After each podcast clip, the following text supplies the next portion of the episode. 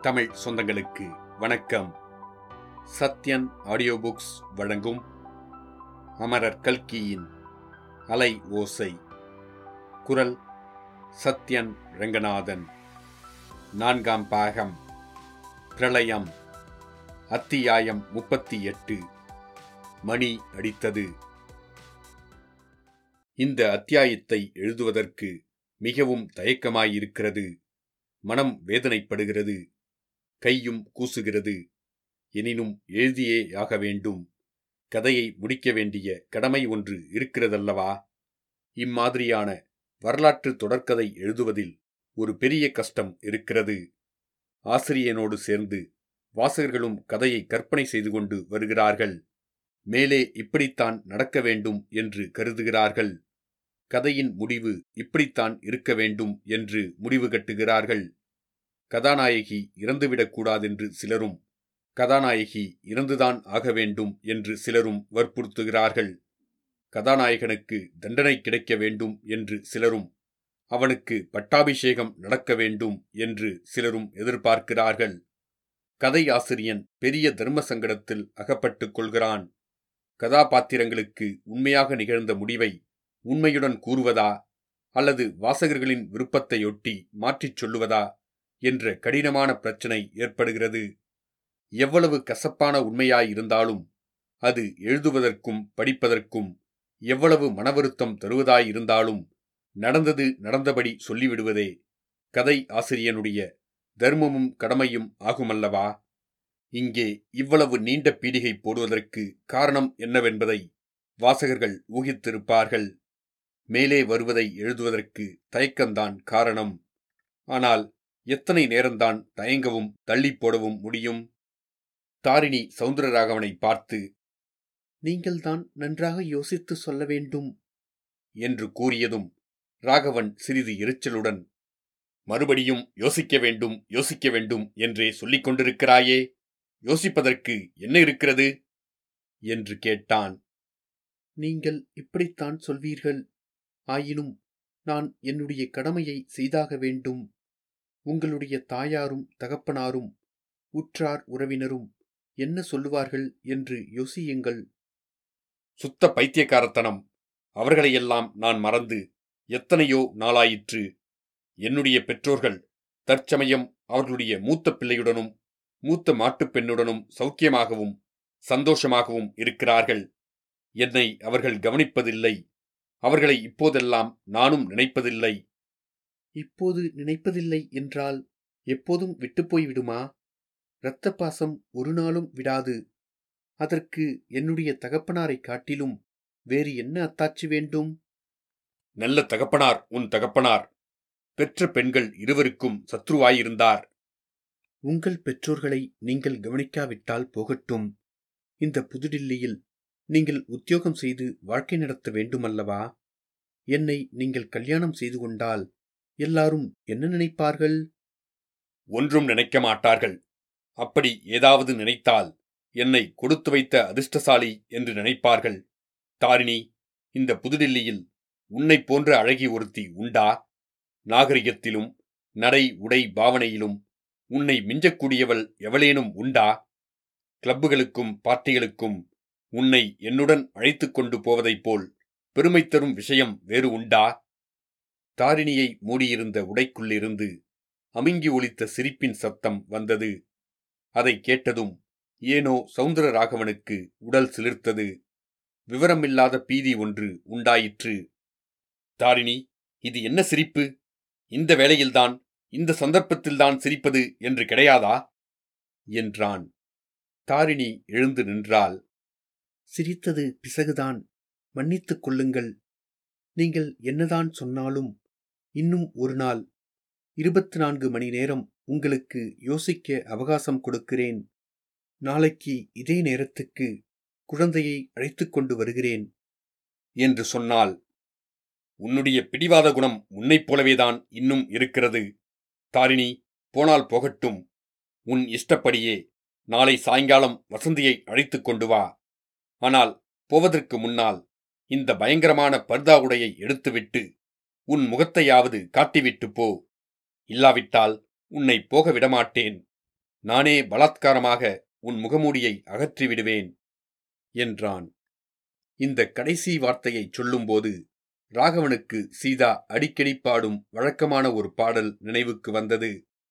தில்லி துருக்கர் செய்த வழக்கமடி பெண்கள் திரையிட்டு முகமலர் மறைத்து வைத்தல் என்ற பாரதியின் கண்ணன் பாட்டு சீதாவுக்கு தெரியும். டில்லியில் முகமூடி தரித்த பர்தா முஸ்லிம் ஸ்திரீகளை பார்க்கும்போதெல்லாம் சீதா அந்த பாட்டை பாடிக் காட்டுவாள். ராகவனும் அதை ரசித்து கற்பனை உலகத்தில் சஞ்சரிப்பான். அந்த பாட்டு இப்போது ராகவனுக்கு நினைவு வந்ததும் அவனுடைய உடம்பு மீண்டும் சிலிர்த்தது. ராகவனுடைய அந்த வார்த்தைகளை கேட்ட தாரிணி சிறிது நேரம் நின்ற இடத்திலேயே நின்றாள். அவளுடைய மனதுக்குள் ஏதோ போராட்டம் நடந்தது போலும் ஒரு நிமிஷம் தயங்கி நின்ற பிறகு தங்கள் விருப்பத்தை இப்போதே நிறைவேற்றுகிறேன். என் பேரில் குற்றம் சொல்ல வேண்டாம் என்று தாரிணி சொல்லிவிட்டு அவளை மூடியிருந்த பர்தா உடையை கழற்றி கீழே நழுவி விழச் செய்தாள். உல்லாசமாக இயற்கை வனப்புகளை பார்த்து கொண்டு மலைச்சாரல் வழியாக போய்க் கொண்டிருந்த ஒருவனுடைய தலையில் திடீரென்று பாறாங்கல் விழுந்து கண்ணிலே கொள்ளிக்கட்டை குத்தி காலிலே ஆயிரம் தேள்கள் கொட்டி எதிரே பயங்கரமான பிசாசு ஒன்று தோன்றி அவனுடைய கழுத்தை பிடித்து அமுக்கினால் எப்படி இருக்குமோ அப்படி இருந்தது ராகவனுக்கு. பர்தா உடையை கழற்றியதும் எதிரில் தோன்றிய உருவம் சவுந்தரராகவன் பலமுறை பார்த்து இதயத்தில் பதித்து வைத்துக் கொண்டிருந்த தாரிணியின் மோகன உருவம் அல்ல. அவன் பார்க்க வேண்டுமென்று ஆவல் கொண்டிருந்த சௌந்தரிய வடிவம் அல்ல. சீதாவுக்கு உடன் பிறந்த சகோதரியின் பூரண சந்திரனையொத்த பொலிந்த முகம் அல்ல. அவன் பார்த்தது ஒரு கோரஸ் வருபம் ஒரு கை துண்டிக்கப்பட்ட ஒரு பெண்ணின் உருவம் ஒரு கண் இருந்த இடத்தில் வெறும் குழி இருந்த உருவம் வலது நெற்றி பொட்டிலிருந்து இடது கன்னத்தின் ஓரம் வரையில் ஒரு நீண்ட பெரிய பிளவு ஓடியிருந்த பயங்கர வடிவம் மகா சிற்பி ஒருவன் அமைத்திருந்த தெய்வீகச் சிலையை வெறிகொண்ட கஜினி முகமது தாக்கி உடைத்த பிறகு அந்த சிதைந்து போன சிலை எப்படி இருக்குமோ அப்படி தோற்றமளித்த பரிதாப உருவம் சவுந்தரராகவன் பீதியினாலும் பயங்கரத்தினாலும் பரிதாபத்தினாலும் அருவறுப்பினாலும் கதிகலங்கியவனாய் திகைத்து நின்றான். சற்று நேரம் திறந்த கண்கள் திறந்தபடி திறந்தவாய் திறந்தபடி பார்த்து கொண்டே நின்றான். அப்புறம் நிற்க வழிவற்றவனாய் தொப்பென்று சோபாவில் விழுந்தான். அந்த உருவம் வாய் திறந்து பேசியது முன்பல் இரண்டு இல்லாதபடியால் வாயை திறந்தபோது அந்த கோரஸ்வரூபம் மேலும் பயங்கரமாக காட்சி தந்தது. ஐயா மன்னிக்க வேண்டும். தங்களுக்கு இந்த துன்பத்தை இன்று தர வேண்டாம் என்றுதான் நினைத்தேன். ஆனால் நீங்கள் கேட்கவில்லை. உடையை எடுக்கும்படி பிடிவாதம் பிடித்தீர்கள் என்று தாரிணி கூறினாள். ஆம் அது தாரிணியின் குரல்தான். சந்தேகமில்லை. எவ்வளவு சின்னாபின்னம் அடைந்திருந்த போதிலும் அந்த முகம் தாரிணியின் முகம்தான். ஆனாலும் சௌந்தரராகவன் அதை நம்புவது எளிதாக இல்லை. இது வேறு யாராகவாவது இருக்கலாகாதா என்றும் தன்னை இந்த பயங்கர ஏமாற்றத்துக்கு உள்ளாக்க யாரோ செய்த சூழ்ச்சியாக இருக்கக்கூடாதா என்றும் எண்ணினான். நான் போய் வருகிறேன். ஒரு நாள் முழுதும் யோசித்து பதில் சொல்லுங்கள். ஒரு நாள் என்ன? ஒரு வாரம் வேண்டுமானாலும் யோசித்துச் சொல்லுங்கள். என்றாள் தாரிணி. சவுந்தரராகவனுடைய தலைக்கு உட்புறம் நூறு குட்டி பிசாசுகள் புகுந்து கொண்டு ஹ என்று பரிகசித்துச் சிரித்தன. போகாதே தாரிணி போகாதே. ஏதாவது சொல்லிவிட்டு போ. இல்லாவிட்டால் எனக்கு இப்போதே பைத்தியம் பிடித்துவிடும் என்று ராகவன் அலறினான். தாரிணி உட்கார்ந்தாள். தயவு செய்து பதறாதீர்கள். வீணாக அலட்டிக் கொள்ளாதீர்கள். நான் என்ன சொல்ல வேண்டும்? கேளுங்கள் சொல்கிறேன். என்றாள். ராகவன் தாரிணியை ஒரு தடவை காலோடு தலைவரை உற்று பார்த்துவிட்டு மேஜை மீது தன் முகத்தைச் சேர்த்து வைத்துக்கொண்டு விம்மினான். ஐயா தாங்கள் எத்தனையோ தத்துவங்கள் படித்தவர். படித்த தத்துவங்களை எல்லாம் இப்போது தயவு செய்து ஞாபகப்படுத்திக் கொள்ளுங்கள். விதியை வெல்ல யாரால் முடியும்? நடந்து போனதை நினைத்து துக்கப்பட்டு ஆவதென்ன? என்று சொன்னாள் தாரிணி. சவுந்தரராகவன் தலை நிமிர்ந்தான். தாரிணி அந்த விதி என்னை எதற்காக உயிரோடு வைத்திருக்கிறது? இந்த கோரக்காட்சியை காண்பதற்குத்தானா கல்கத்தாவில் சுரமடித்து கிடந்தபோதே நான் இறந்து போயிருக்க கூடாதா? என்று கதறினான். விதியை வெல்லும் சக்தியை நமக்கு கடவுள் கொடுக்கவில்லை. ஆனால் எப்பேற்பட்ட கஷ்டத்தையும் துக்கத்தையும் வெல்லும் சக்தியை கொடுத்திருக்கிறார். இன்றைக்கு காந்தி மகான் இறந்ததை நினைத்து இந்த தேசமெல்லாம் வருத்தப்படுகிறது. இன்னும் ஒரு மாதம் போனால் எல்லோரும் மகாத்மாவை மறந்துவிடப் போகிறார்கள். அவரவர்களின் காரியத்தை பார்க்கப் போகிறார்கள். இந்த உலகத்தில் எந்தவிதமான சுகமும் இன்பமும் சாசுவதமில்லை. அதுபோலவே கஷ்டமும் துன்பமும் சாசுவதம் அல்ல. துன்பத்தை மறந்துவிடும் சக்தியை கடவுள் நமக்கு அளித்திருக்கிறார். என்றாள் தாரிணி. கடவுள் என்று சொல்லாதே கடவுள் இல்லை என்று நான் சத்தியம் செய்வேன். உன்னை இந்த கோலத்தில் பார்த்த பிறகு கடவுளிடம் எப்படி நம்பிக்கை உண்டாகும்? என்றான் ராகவன். நான் இந்த கோலமான பிறகுதான் கடவுளிடம் எனக்கு பரிபூர்ண நம்பிக்கை உண்டாகியிருக்கிறது.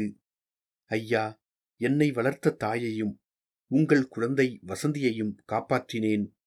நல்ல சமயத்தில் கடவுள் என்னை அவர்கள் இருந்த இடத்தில் கொண்டு போய் விட்டார்.